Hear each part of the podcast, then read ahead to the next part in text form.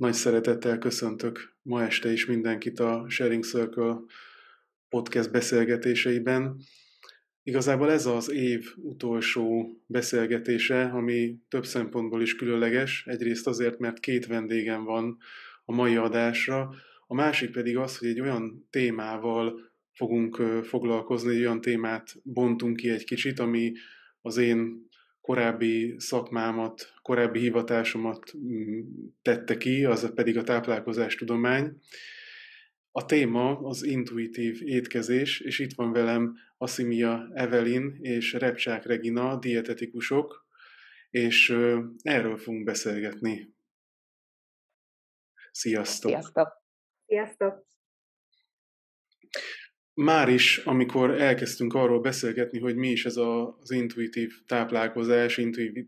intuitív étkezés, akkor jött egy ilyen kiegészítés Evelintől, hogy ne hívjuk intuitív táplálkozásnak, hanem étkezésnek. Kitérnél akkor most erre kérlek, hogy mi ez a különbség? Igen, nagyon részletesen kitér egyébként a teljes életmódra, pontosabban a maga az intuitív evés, ami ugye azt a megromlott kapcsolatot igyekszik fejleszteni, ami esetleg az étellel, az evéssel, a testképpel és a mozgással szemben alakulhatott ki.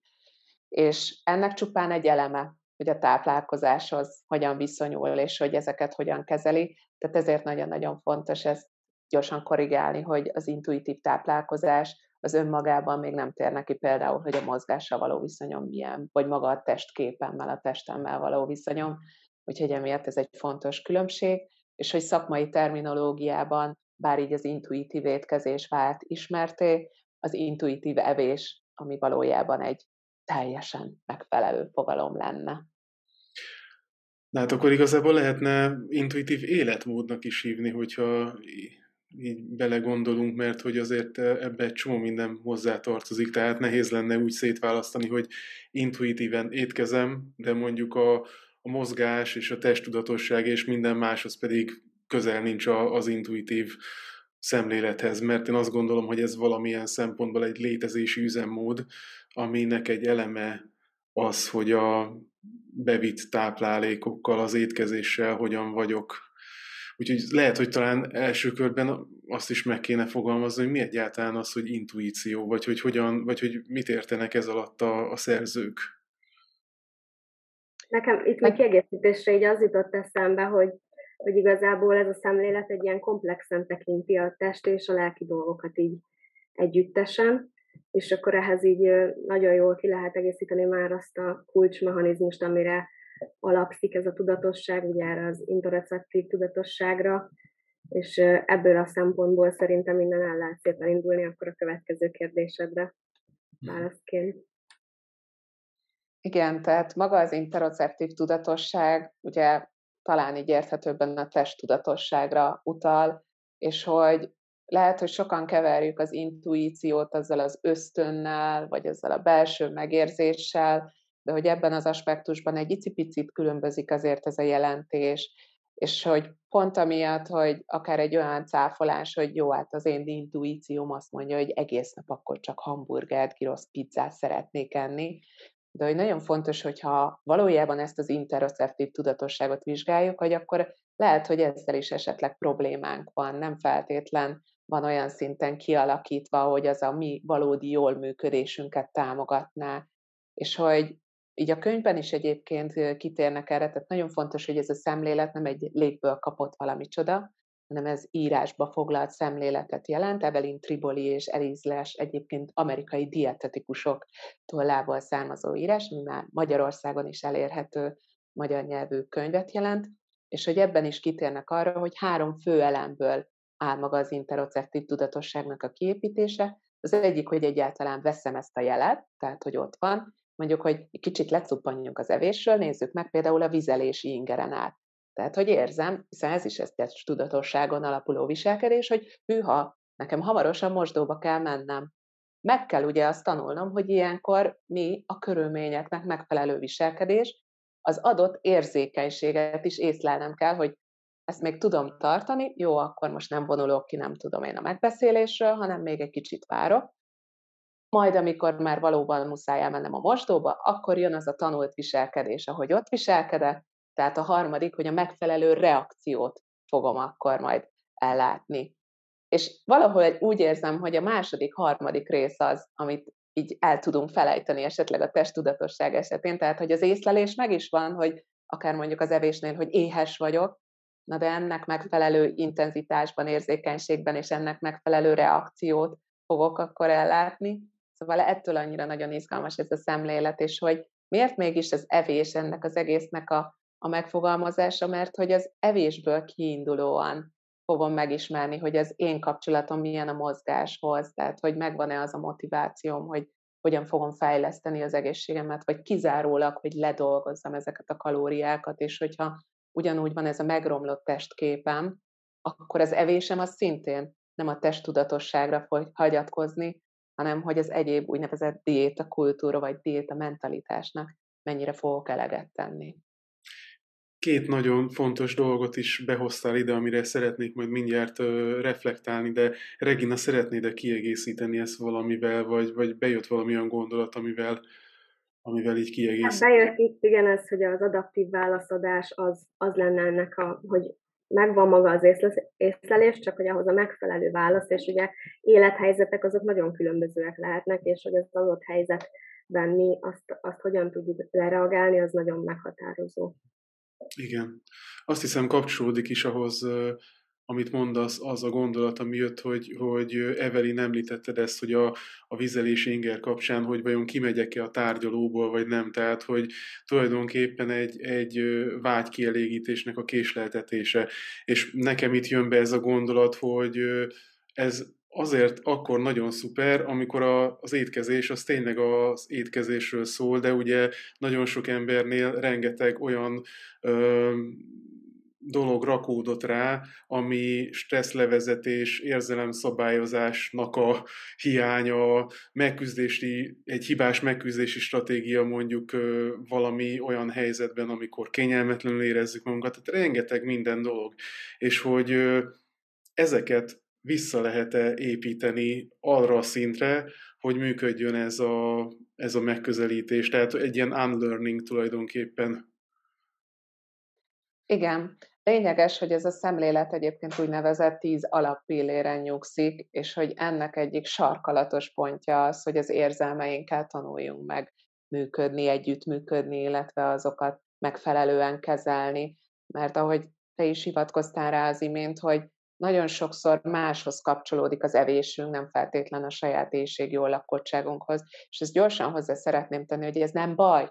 Tehát, hogy önmagában az, hogy nem mindig arra hagyatkozunk, hogy akkor most az éjségünknek megfelelően étkezünk, az önmagában nem probléma. Erre az egyik legjobb példa akár egy szülinapnak a megünneplése, nem biztos, hogy én csak akkor fogom az ünnepetnek a szelet tortáját elfogyasztani, amikor húha, én érzem, hogy most már azért ideje lenne legalább egy kis étkezést elfogyasztanom,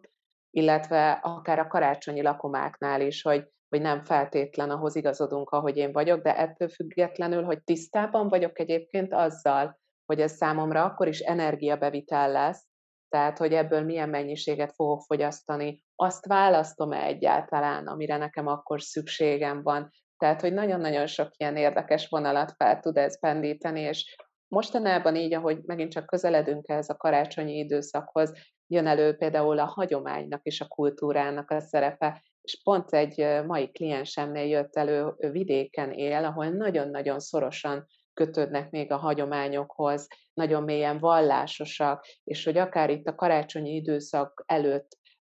fennálló bőjtöt ők hogyan tartják, hogy akár hogy a húsmentesség hogy néz ki, hogy akkor szenteste elmennek az éjféli misére, és hogy azt követően akkor van még egy közös evés az éjféli mise után, akkor a karácsony során végigjárják a családot, ott milyen ételeket fogyasztanak, milyen mennyiségben, és hogy ugye ez kapásból meg tudja mindazt kérdőjelezni, hogy én valóban azért teszem, mert nekem arra szükségem van, mennyiben fogom ezzel ápolni a hagyományokat, mennyivel leszek esetleg tapintatlan, ha visszautasítom az ételt. Tehát, hogy már ott is tartunk, hogy a kapcsolataimra lesz hatással az, hogy én akkor most hogyan viszonyulok az evéshez, és én egyébként dietetikusként főleg az evészavarokkal foglalkozom, és ott is abszolút ezt látjuk, hogy ugye sajnos az evés kapcsán az álpáciens, aki ennek az elszenvedője, de egyedül ebből nem tud gyógyulni, csak hogyha ezeket a kapcsolatokat megnézi, hogy mind családon belül, mind a szűk környezetében, de amúgy a társadalmához is milyen a viszonyulása, csak ugye egy szélsőséges példában, de hogy ez a hétköznapi életben is előjön, és szerintem ez például egy fantasztikus önismereti időszak mindenki számára, hogy az ünnepek alatt megfigyeli az evésen keresztül az ő maga viselkedését. Hát igen, ez, ez így van. Megint az jut csak eszembe, hogy én, én lassan 20 éve nem eszem húst, vagy nagyon ritkán ettem az elmúlt 20 évben, és sokszor olyan érzésem volt, hogy akkor, amikor azt mondom, hogy bocs, ebből nem kérek, az olyan, mintha nem akarnék tartozni ahhoz a klánhoz, aki mondjuk meghív ebédelni, vagy vasorázni, és akkor már is kirekesztve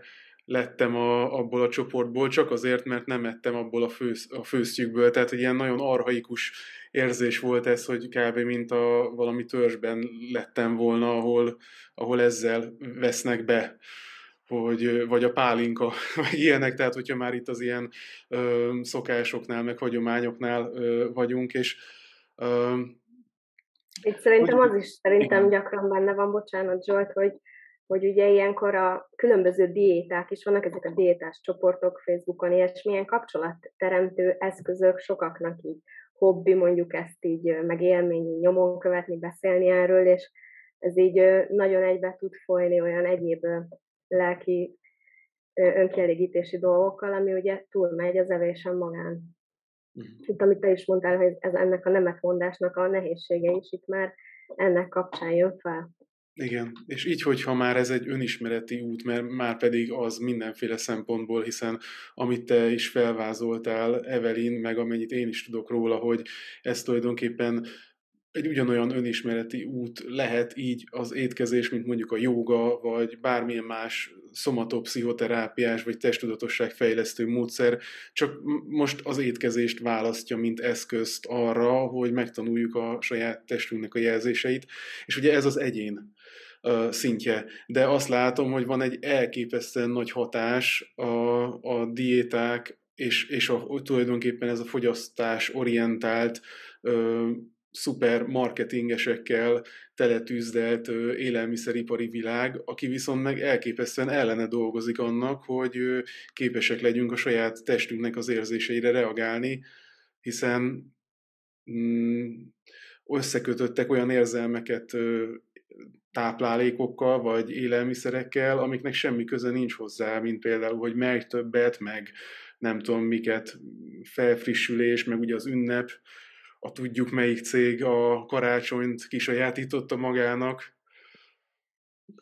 Igen. Pontosan ebben lesz segítségre egyébként a testtudatosságnak a fejlesztése. Tehát akár ezek a példák, amiket te is említettél, de hogyha egy olyan hétköznapi szituációt ragadunk ki, amikor elmegyünk bevásárolni, és hogy arra is ugye igazából folyamatosan a marketingesek kezében vagyunk, nem véletlen vannak ugye a pultok berendezve, vagy akár csak ha piacon sétálunk, hogy minden egyébként egy karnyújtásra van tőlünk, de a döntés a mi kezünkben valójában, hogy én mit fogok megvásárolni. És hogy engedhetek annak, hogy ú, érzem az illatát, de jó lenne ebből lennem, és hogy ez nagyon-nagyon fontos szintén a szemléletben, hogy, hogy megtehetem. Tehát ez az egyik alap úgymond kritériuma, és nemzetközi vizsgálatokban nagyon fontos, hogy ennek van egy validált kérdőíve is, ami négy alkategóriából áll, és nem véletlenül az első alkategóriája, hogy megadom-e magamnak, mint az evésre a feltétel nélküli engedélyt, tehát, hogy amíg egy tiltó listával járok, hogy nem, nem, ezt nekem nem lehet, ez sem lehet, az nem szabad, ez ezt csinálja velem, addig valójában egy folyamatos sóvárgásra késztetem magam, és egy triggerelésben fogom élni a napjaimat, ami nem véletlenül majd egy túlevésbe tud torkolni, mint fizikailag, mint pedig mentálisan. Viszont visszakanyarodva ebbe a szituációban, hogy nyugodt lelki állapotban ott vagyok, és azt tudom mondani, hogy igen, most ezt megvásárolom, mert erre szükségem lesz, ezt fogom elkészíteni, ezt fogom megenni, vagy azt mondom, hogy ez most tisztában vagyok vele, hogy nem a BL mikrobiom diverzitását fogja akkor sokszínűsíteni, hanem csak megeszem, mert ez most jól esik nekem. De nem az a fajta szégyenérzet vagy bűntudat fog majd engem a túlevésbe kergetni, hogy most már úgyis mindegy, meg most már ebbe beleestem, És, és ugyanez, amire te is utaltál Zsolt többször, hogyha esetleg abban az érzelmi terrorban találom magam, hogy de hát egyél még ebből egy kicsikét, hát egész nap neked készítettem, mm. hát tudom, hogy ez a kedvenced. És ez megint valójában, bocsánat, hogy így fogalmazok, de annak az ignorálása, hogy ha esetleg én már jeleztem, hogy figyelj, nagy, én már fullon vagyok, én már nem tudok többet tenni, hogy akkor szoktam mondani, hogy meg lehet jegyezni, hogy Nagyi, szeretlek, imádlak, és érzem, hogy te is nagyon szeretsz, de egyszerűen nem tudok most többet tenni, majd folytatom később. Szóval ott pedig előjön az, hogy szegény nagyim nem rosszat akar nekem, nem is evési problémát akar nálam előidézni, hanem az ő gondoskodását szeretné így kifejezni, de hogy valahol, ha azt veszük, ez is egy maladaptív módja annak, hogy ezt a szeretetet akkor miért csak ilyen formában tudja számomra biztosítani, vagy megmutatni. Igen. Jó, hogy itt felhoztad ezt a boltba menés témát, meg a vásárlást, Tevi, mert pont én azt figyeltem meg magamon, hogy amikor éhesen munka után megyek mondjuk esetleg bevásárolni, akkor olyankor tipikusan hosszabb lesz az a bevásárló lista, mert hogy nyilván az éjségérzet sokkal több mindenre, ugye egy másfajta érzékelést ad már részemről, és így mivel ezt már megfigyeltem és észrevettem, ezért ilyenkor már, amikor belépek a boltba, akkor már ezt tudom, hogy fennáll ez az idézőjeles veszély, és hogy akkor erre éppen én most hogyan reagálok. Ez egy érdekes folyamat volt megfigyelni. Hát igen, tulajdonképpen mint minden önismereti útnak tulajdonképpen ennek is szerintem, hogyha most így iszonyúan le akarnánk egyszerűsíteni, akkor az, hogy, hogy van egy van egy inger, és van rá egy válaszreakció, és hogy a kettő közötti kis hézagot tágítani, hogy legyen egy döntési terem abban, hogy arra az ingerre hogyan fogok reagálni. És ez most az, hogy, hogy ebbe behívjuk azt, hogy a testnek a, az érzéseit, az, az szerintem egy nagyon fontos dolog, viszont én azt gondolom, hogy egy nehéz is olyan annak, aki, aki mondjuk nagyon el van távolodva, és nagyon abban a konceptuális világban van, hogy, hogy, hogy diéták, vagy szabályok, vagy kontrollálja a saját ö, működését, vagy pedig, amit, amit említettetek ti is, hogy ezek a hagyományos dolgok, vagy, a, vagy olyan tanult szokások, amik eltávolították a, a, az illetőt a, a saját működésétől. És akkor itt rátérnék arra a kérdésre, hogy, hogy szerintetek a gyakorlatban ezt hogy tudja valaki elkezdeni? Hogyha mondjuk, oké, okay, persze menjen el egy ö, ilyen dietetikushoz, mint ti, de azért ebből van lényegesen kevesebb ma Magyarországon, ö, meg anyagilag is sok ember nem tudja megengedni magának, hogy még pluszba szakembert ö, ö, felfogadjon, de hogy mi az útja ennek? Én első lépcsőként mindig egy evésnaplót szoktam javasolni. Igazából, ha valakivel el is kezdek egyénileg foglalkozni, akkor is az esetek 99%-ában ez az első gyakorló, mert ez az első olyan dolog, amikor úgy csak én és az érzelmeim és a tetteim, és nagyon fontos ennél az evésnaplónál, hogy ez nem véletlenül nem táplálkozási napló, tehát nem olyan, mint amit az applikációba beütünk, hogy mit tettem, hány grammot, hány kilokalóriát, mert szoktam mondani, hogy igen, ezek is nagyon informatív adatok, de pont nem mondanak igazából nekünk semmit arról, hogy a mi evési magatartásunk miért úgy alakul, ahogy. Tehát gyakorlatilag ez egy táplálkozási napló és érzelmi napló együtt. Tehát ebben fel rögzítem, hogy persze hány óra akkor mit fogyasztottam, de reális mennyiségekkel, tehát ez is nagyon fontos, és szintén egyébként az evészavaróból tanultam meg, hogy az is árulkodó, hogyha nem tudjuk egyébként meghatározni, hogy mi milyen mennyiségű ételt teszünk, anélkül, hogy személyi mérleghez nyúlnánk. És itt nem kell nagy ördöngösségre gondolni, hanem hogy látom-e, hogy ez egy tenyérnyi, egy tányérnyi, egy lábasnyi, tehát hogy valóban meg tudom-e fogalmazni, hogy mi volt ez a mennyiség az ételből. És utána az evésnek az érzelmi része, a tapasztalatok, a körülmények, hogy éjségszinten hol tartottam, hogy munkahelyen fogyasztottam meg kettő megbeszélés között, vagy örültem, hogy pont így lopva bele tudtam harapni a szendvicsembe, vagy rohantam az ötös busz után, és közben bekaptam egy pogácsát.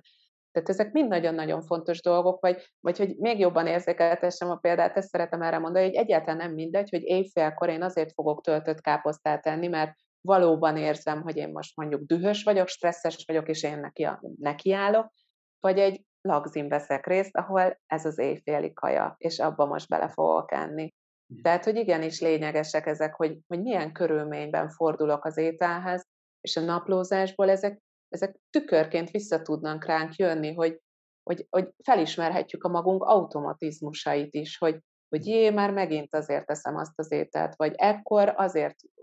kapaszkodom abba, és hogy annyira szépen látszik, tizen pár éves gyerekek is gyönyörű szépen össze tudják kapcsolni, hogy különösen mondjuk itt korlátozó típusú evészavarra küzdőknél látjuk, hogy, hogy amikor mondjuk idegesek lesznek, teszem azt egy otthoni civakodás miatt, akkor sokkal inkább érzik, hogy most nem fognak enni.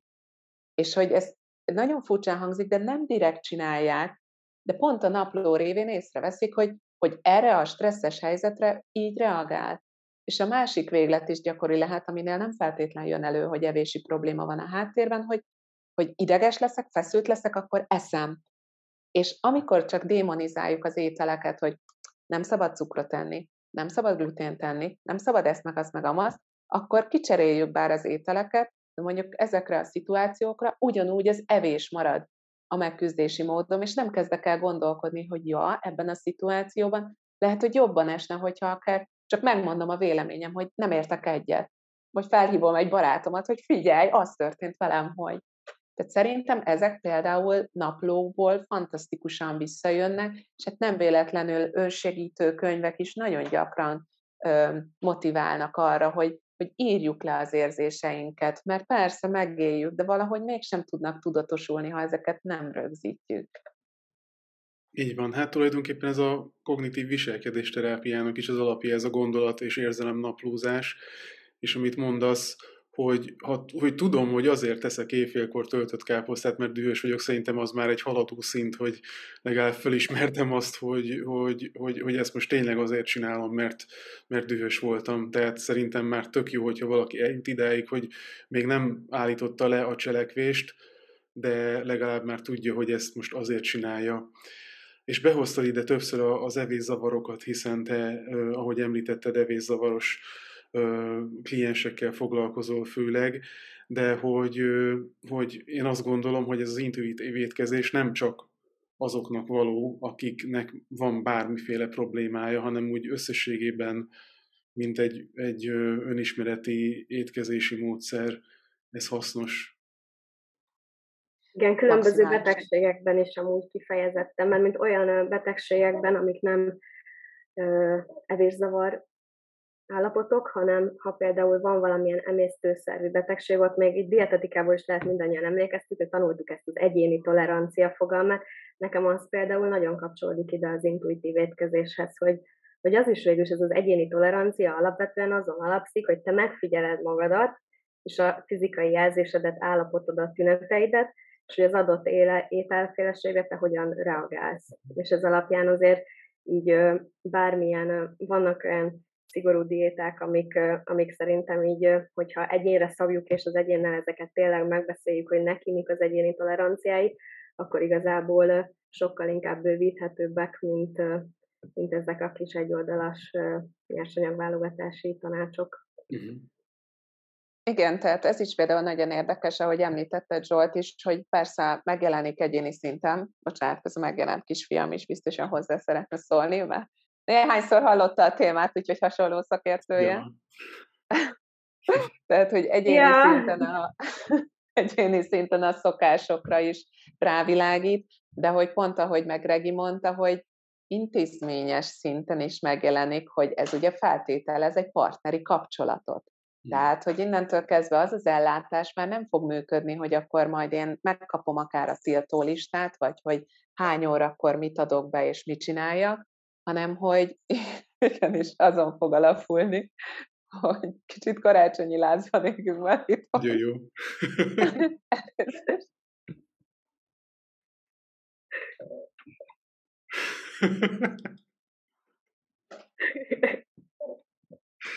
Bocsánat. Kezdem az intézést. Igen, egy intézményes. Egyébként az a vicces, hogy szándékosan nem mondtam a gyereknek, hogy felvétel lesz, mert akkor már az első percnél jött volna, de így, hogy észrevette, ez így Szuper. Beszél. Na. Tehát Zsolta, hogy említetted, hogy egyéni szinten ugye, hogy a szokásokra milyen hatással van, viszont intézményes formában ugye már kívánja azt a partneri kapcsolatot, uh-huh. hogy igenis ez én visszajelzéseimre épül az ellátásom. Nem fog az működni, hogy kapok egy tiltólistát, megkapom előre, nem tudom, a pénteki vizsgálat alapján, hogy akkor jövő hét szerda 16 óra 25 körül mit csinálja, hanem hogy valóban beleszek vonva abba az ellátásba, hogy kapom a javaslatokat, én azt kipróbálom, tesztelem, és milyen lesz az én visszajelzésem. És onnantól kezdve lesz bármilyen rendelésem, vagy terápián, stb. a továbbhaladás, nem pedig ahogy valaki, a szakértő azt mondja. És ez például nagyon-nagyon fontos, hogy valahogy ez már mint egy ilyen instant csomag, már így, így várjuk, hogy persze ez fogja az én egészségemet, vagy bármilyen egyébként, ez nem feltétlenül csak az egészségről szóló történet, hogy, hogy én ebbe beletörődök, hogy nem, a felelősség az másé, majd ő megmondja, hogy akkor nekem hogyan kell csinálni, és attól nekem jó lesz. Hát ez, ez nagyon-nagyon ritkán van így. Jó esetleg a fogászatnál, hogy akkor jó, én nem tudom magamnak úgy a tömést megcsinálni. Bár a fogászatnál is ugye megjelenik, hogy megkérdezi az orvos, hogy nem érzem-e magasnak, nem érzem-e fájdalmasnak. Tehát, hogy, hogy tényleg megjelennek azért ezek az intuíciók, csak nem feltétlen úgy állunk hozzá, hogy igen, itt most partneri viszonyban. Úgyhogy ez nagyon-nagyon fontos, hogy valahol egyrészt kijönnek ezek a személyiségjegyek, hogy ugye ki mennyire vélemény nyilvánító, ki mennyire tartja a határokat, az érzelmeit hogyan tudja kifejezni, és azért nem lehet arra a kérdésre válaszolni, hogy vajon ki hogyan kezdjen bele, milyen feladatok lesznek a neki valók, stb., mert, mert pontosan ezek fogják meghatározni, hogy számára mi a segítő. Mm. Igen, hát nagyon köszönöm ezeket a gondolatokat, mert nagyon-nagyon hasznos, és nekem is most, ahogy így beszélgetünk róla, iszonyú gondolatébresztő, eszembe jutott egy csomó minden az evészavarok kapcsán is. Például az, hogy, hogy amit ki is emeltél itt a kapcsolatokat, hogy én azt ö, gondolom, meg azt, azt is tapasztaltam nem csak akkor, amikor még táplálkozástudományjal foglalkoztam, hanem mostani munkám során is, hogy egy kapcsolati rendszerben, akinek van valamilyen evészavara, főleg a korlátozó evészavarok, az ő a tünethordozója az egész rendszernek, a, a felborultságának szinte mindig. És hogy, hogy ugyanígy, hogyha ezt nem egy, egy kisebb rendszeren belül nézzük, hanem, hanem az intézmény, meg a, a, az egész élelmiszeriparnál, akkor, akkor ilyen szempontból például mondjuk a, az elhízás is egy, egy ilyen tünethordozó tünet tulajdonképpen, hogy van egy nagyon rosszul működő rendszer, vagyis a rendszerek összessége, ahol iszonyú sok olyan hatás van, amihez plusz extra, extra, extra tudatosság kell, hogy úgymond megálljuk a, a, a túlfogyasztásnak a csábítását például. És én azt látom, hogy nagyon sok ember van, aki, akit egyszerűen nagyon nehéz rávenni arra, hogy ezt a plusz tudatosság energiát, ezt befektesse a saját egészségébe, vagy pedig egyáltalán nincs is neki. Tehát itt még nem is a pénzről, meg ilyenekről beszélünk, hanem egyszerűen csak annak az energiájáról, hogy még marad-e az öngondoskodásra annyi figyelmem, vagy annyi jelenlétem, hogy, hogy kilépjek egy kicsit ezekből a, az automatikus működésekből és az automatikus ciklusokból, mert azok mindig ugye energiatakarékosak. Regi? Nekem itt az jutott eszembe, hogy itt az öngondoskodásnak fontos része akár az is, hogy ugye hogyan teremtjük meg magunknak erre az időt, és ugye sok esetben ez, hogyha valakinek olyan beszabályozott munkarendje van, hogy egy fix ebédideje van, akkor ezeket is ugye így szempont előtt kell tartani, meg azt, hogy ugye az étkezésre mondjuk mennyire hagyunk így kifejezetten időt magunknak, mert van az a helyzet, amikor, amikor nem úgy sikerül, csak itt az fontos szerintem kiemelni, hogy hogy nem egyszeri alkalom vagy egyszeri étkezés fog esetleg egészségtelen életmódhoz vezetni, hanem igazából, hogyha ez egy folyamatként jelenik meg, és uh, itt, itt megint ugye jöhet a bűntudat, meg ilyesmi, akár ilyen egyszeri alkalmakért is, de, de hogy ez uh, abszolút uh, orvosolható, mert hogyha a folyamat ugye másképp zajlik, akkor, akkor ez nem így történik. Igen. Engedd meg, Zsolt, hogy arra reflektáljak, hogy az elhízás, és akkor így a jelen rendszer működésének a kapcsolata, hogy, és utána abszolút egyetértettem a, azzal, hogy a túlfogyasztásra való sarkallás, és hogy akkor esetleg az életmódunkkal hogyan foglalkozunk mi egymást, hogy itt nagyon fontos különbséget tenni, hogy aki nagyobb testtömegben él, nem feltétlen zabál, nem feltétlen lusta, nem feltétlen van úgy a körülményeknek úgymond áldozatául esve, mint ahogy mi ebben a fogalmakban ezt összemossuk. Ez nagyon-nagyon fontos tisztázni, mert innentől kezdve tud elindulni egy olyasfajta testsúly stigma, hogy, hogy akkor minden vékony egészséges, és lásd, tehát korlátozó típusú evészavarok nagyon szépen mutatják, hogy gramra mindent kiszámolnak, állandóan azzal vannak elfoglalva, hogy most éppen hány kilogrammot nyomnak, vagy milyen centi körfogató a combjuk, és belül gyakorlatilag egy mentális rothadást látunk, illetve hogy nagyobb testtömegben is vannak bőven olyan példák, amikor pont a táplálkozási szokásokkal éppen semmi probléma nincsen, aktivitását is tekintve. Lehet, hogy mondjuk nem rendszeres edzés aktivitása van, hanem vagy fizikai munkát végez, vagy csak kettelésből szeret egyébként, vagy jogázni, vagy kirándulni, eljárni, vagy súlyemel, stb. stb. Tehát, hogy itt nagyon fontos, és ez szintén a szemléletnek szerintem egy nagyon-nagyon fontos kitétele, hogy testmérettől és külalaktól függetlenül a szokásokra, ráadásul az akaratlagosan befolyásolható szokásokra helyezzük a, valódi fókusz. És ez például annak az okozója, hogy, hogy miért cáfoljuk meg az egészségügyben is, hogy biztos mindennek az egyetlen gyógyíre a fogyókúra. Tehát, hogy hányszor találjuk magunkat szembe, és ez nekem például dietetikusként is nagyon zavaró volt, hogy a második, harmadik kérdésem volt az mindig, hogy akkor hány centi magas, hány kiló, és akkor már mondjuk kiszámoltuk a testtömegindexet, és ha ott azt látom, hogy 25 fölötti, akkor már elkezdtem benyomni a play gombot, és akkor a fogyókúrának a lépéseiről függetlenül, hogy neki most, bocsánat, de a torka fáj, a térde fáj, a feje fáj, vagy nem tudom, ne, nem jön össze a baba, de hogy mindenre azt vezettük vissza, hogy az elhízás az oka, és nem biztos. És ez azért fontos felismerni, mert mert lehet, hogy úgy fogok javasolni a kliensnek akár diétás korlátozásokat, hogy ez lehet, hogy egyébként nem is lenne rá igaz. Vagy pont, hogy, hogy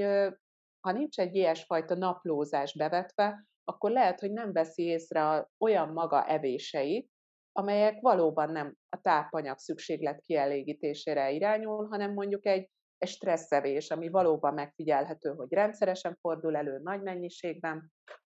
és ez szintén egészségügyi ellátóként azért nagyon-nagyon fontos, mert én ezzel amúgy tudom triggerelni is a kliens.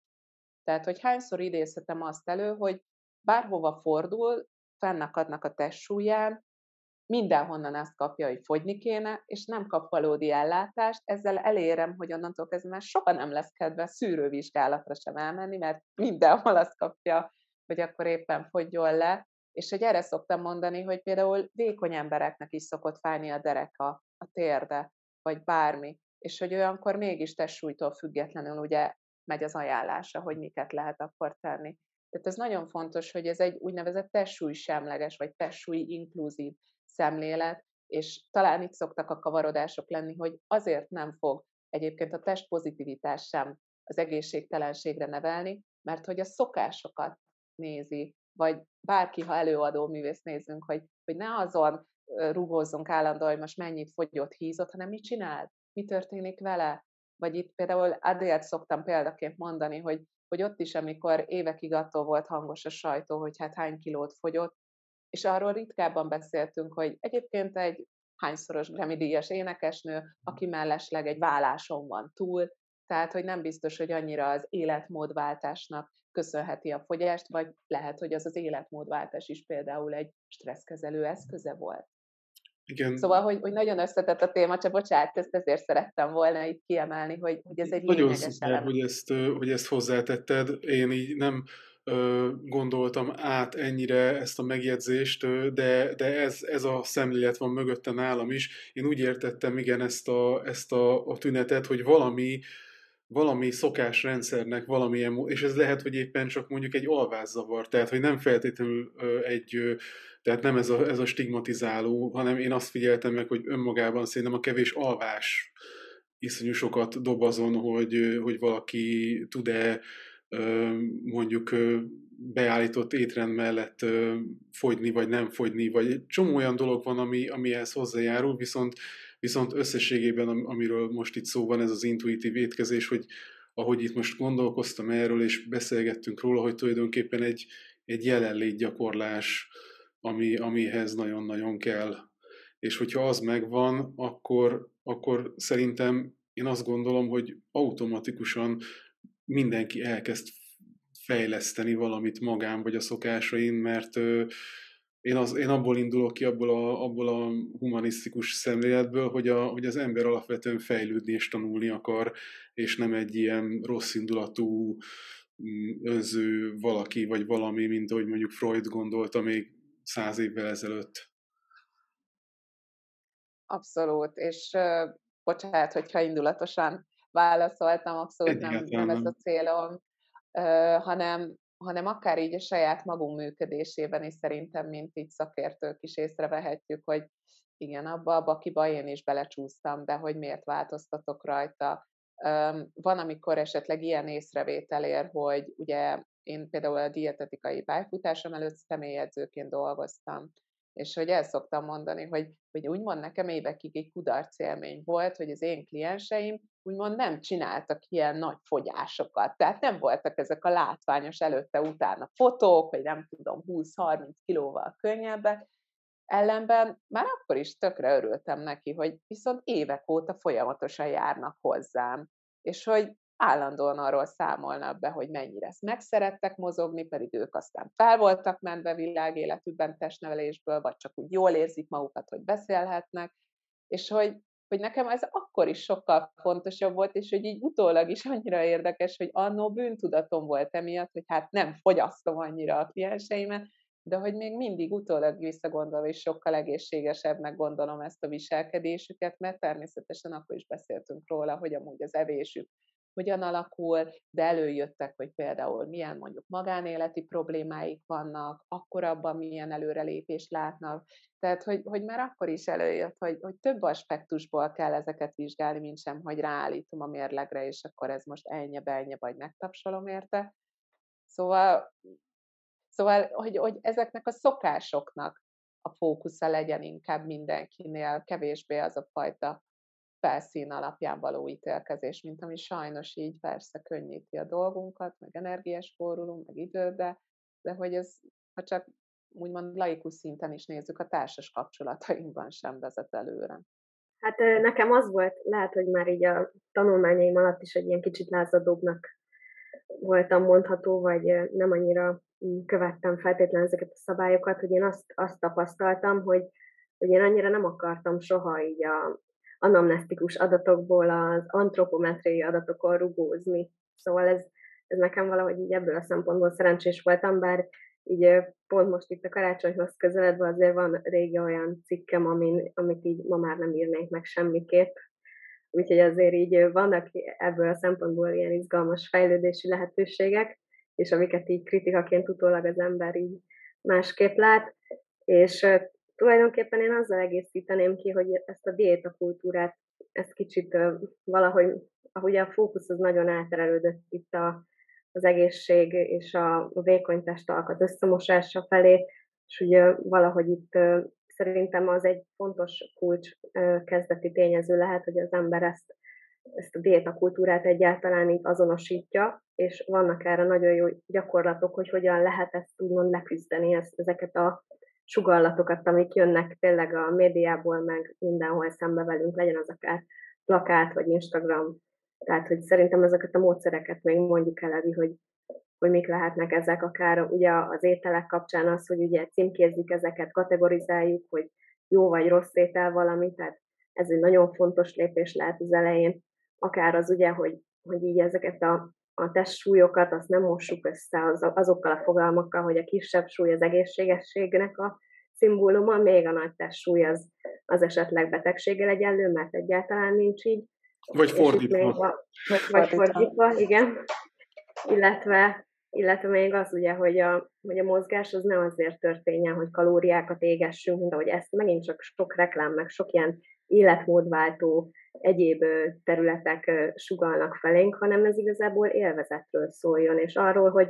hogy ott is egyébként nagyon jól lehet például a testtudatosságot gyakorolni. Nekem a joga az egy kifejezetten olyan volt, de ugye ebben mindenki megtalálja a sajátját, nem feltétlen csak a joga olyan, de hogy ugye figyeli az ember a testének a jelzéseit, hogy ez egy mennyire fantasztikus test, mikre képes akár, hogy, hogy így ezt, ezt szerintem segíthet itt a hallgatóságnak ezek a kis kiinduló pontok. Um, csak azon gondolkodom közben, hogy mennyire lehet személyes példát mondani, vagy mennyire idézek klientúrából, de ha már itt Regi akár a saját felismerésére utalt, hogy számomra az egyik legnagyobb önismereti út, szerintem nem meglepő, a várandóságom volt. És akkor tapasztaltam először, volt torna versenysportolóként, hogy a testem akaratomtól függetlenül változik.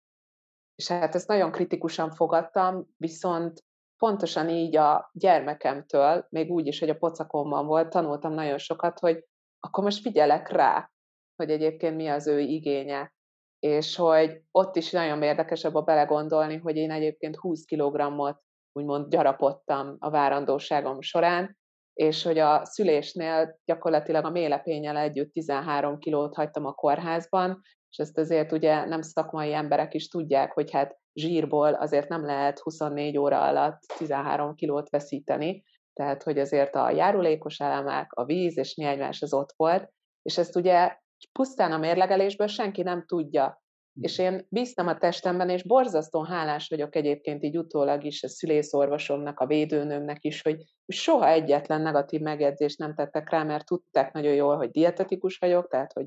hát ha azért valamelyest az evésemre úgy, úgy figyelek, hozzáteszem, semmi korlátozást abszolút nem adtam magamnak, de, de észleltem, hogy az evést mire használom, és mellette én egyébként kisgyermekkorom óta sportolok, és, és hogy akkor észrevettem, hogy nekem szükségem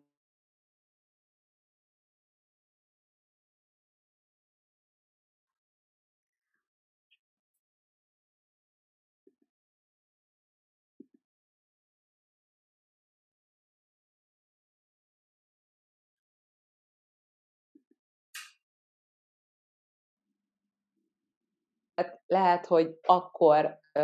lett nagyon éles, amikor már így kimondva találkoztam vele, hogy wow, ennek van neve, hogy intuitív evés, intuitív étkezés, de hogy addig is már így megvoltak mind edzőként, mind dietetikusként, hogy, hogy ezek így, így, így hogyan történnek, és hangsúlyozom, hogy torna sportoló voltam, tehát nálunk állandóan az esztétikum volt az első, és hogy, hogy a szülés után mégis a kapaszkodom nekem a terepakadályfutó versenyek voltak, így óriási segítségek, ahol először éreztem azt, hogy bár úgymond a gimis testsúlyomhoz képest majd 10 kilóval vagyok több, de hogy a kötélmászás az már meg se kottyant, pedig gimiben soha az életben nem tudtam hm. felmászni, csak amikor már, már nagyon erőltetve volt, és az már vértizzadós kategória volt, tehát hogy, hogy ez is számomra egy ilyen óriási tanulság volt, hogy, és ez szintén egy alapillér az intuitív étkezésben, hogy hogy a testednek a megbecsülése, a tisztelete, és ez addig nem működik, amíg az a fajta diéta mentalitás, mint egy szemüveg, teljesen elhomályosítja ezeket a fajta testtudatossági dolgokat, és csak az érdekel, hogy lefogyja, hanem, hanem megfigyelem, hogy mire képes a testem, és hogy, hogy, hogy a magam felismerése ez volt, hogy, hogy oké, okay, ilyen a testem, amilyen, és ezt is azért hozzá szeretném tenni, hogy ugye én gánai magyar származású vagyok, és hogy pont azért, mert Magyarországon élő vagyok, hát én is természetesen fehérbőrű, vékony testet idealizáltam egész életemben. De Gánában fantasztikus sprinterek vannak azokkal a combikákkal, combokkal, és hogy nem véletlen például ez is, hogy egy éve akkor rájöttem, hogy én igazából mindig imádtam sprinterkedni, akkor, akkor miért nem csinálom? És hogy egy éve így újra kezdtem. Szóval, hogy, hogy annyira, annyira érdekes, hogy mindenki számára valahogy más ilyen heuréka élményt tud adni, és hogy olyan jól látni, hogy így a gyermeki énje elő tud jönni minden emberből, hogy, hogy jé, ezt így is lehet. És, és mégis ugyanarról az evésről beszélünk, csak, csak végre nem azzal pusolja magát, hogy most akkor már vékonyabb leszek, hanem mert,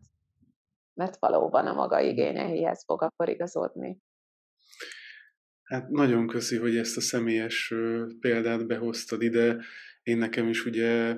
van mögöttem egy majdnem 70 kiló fogyás, amit itt tínédzser koromban történt velem, és ne, nekem is ez egy nagyon nagy tanítás volt, meg önismereti út, és emiatt nem is tudtam soha igazából így a standardeknek megfelelni, így a, amíg még dietikusként dolgoztam, és azt hiszem az egyik fő oka is ez volt, hogy ott hagytam ezt a szakmát, mert, mert akkor is láttam már, hogy ez igazából a, akármilyen változtatás, az, az pedagógia, önismeret,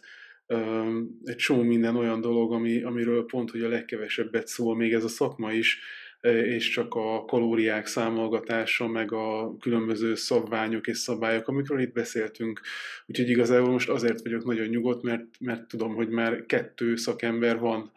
aki, aki hasonlóan gondolkozik, és egy kicsit túlmegy azon a, azon a standarden, ami jelenleg az elfogadott, mert szerintem nem sokára így is, mint minden más dologban, ahogy most hatalmas változások vannak, ennek is meg kell változnia. Úgyhogy köszönöm nagyon.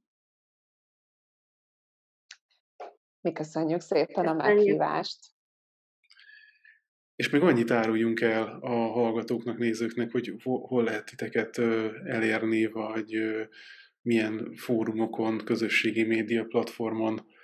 vagytok jelen, ami publikus.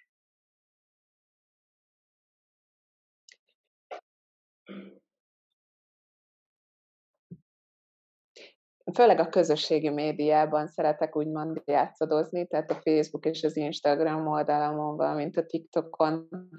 vagyok elérhető. Az Instagramon és a TikTokon a becenevemmel, tehát az ilyen a FCSI, illetve Facebookon az a Siama Evelyn oldalon, és ezeken a platformokon kívül egyébként már hírlevélre is fel lehet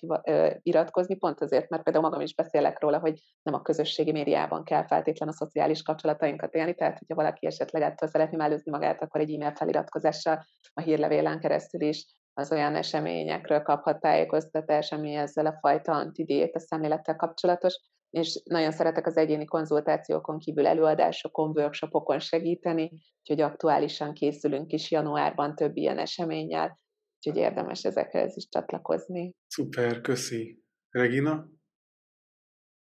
Hát én nem élek annyira aktív Instagram és TikTok életet, mert TikTokom nincs is például, de Instagramon amúgy a Regina dietetikus néven engem meg lehet találni, és hát egyéni tanácsadásokon, illetve én is vállalok előadásokat, úgyhogy így találkozhat. Gyakran középiskolákban, én már az előző munkájában az egy ilyen fő feladatom volt, hogy középiskolákhoz mentem ki, és azért ezt még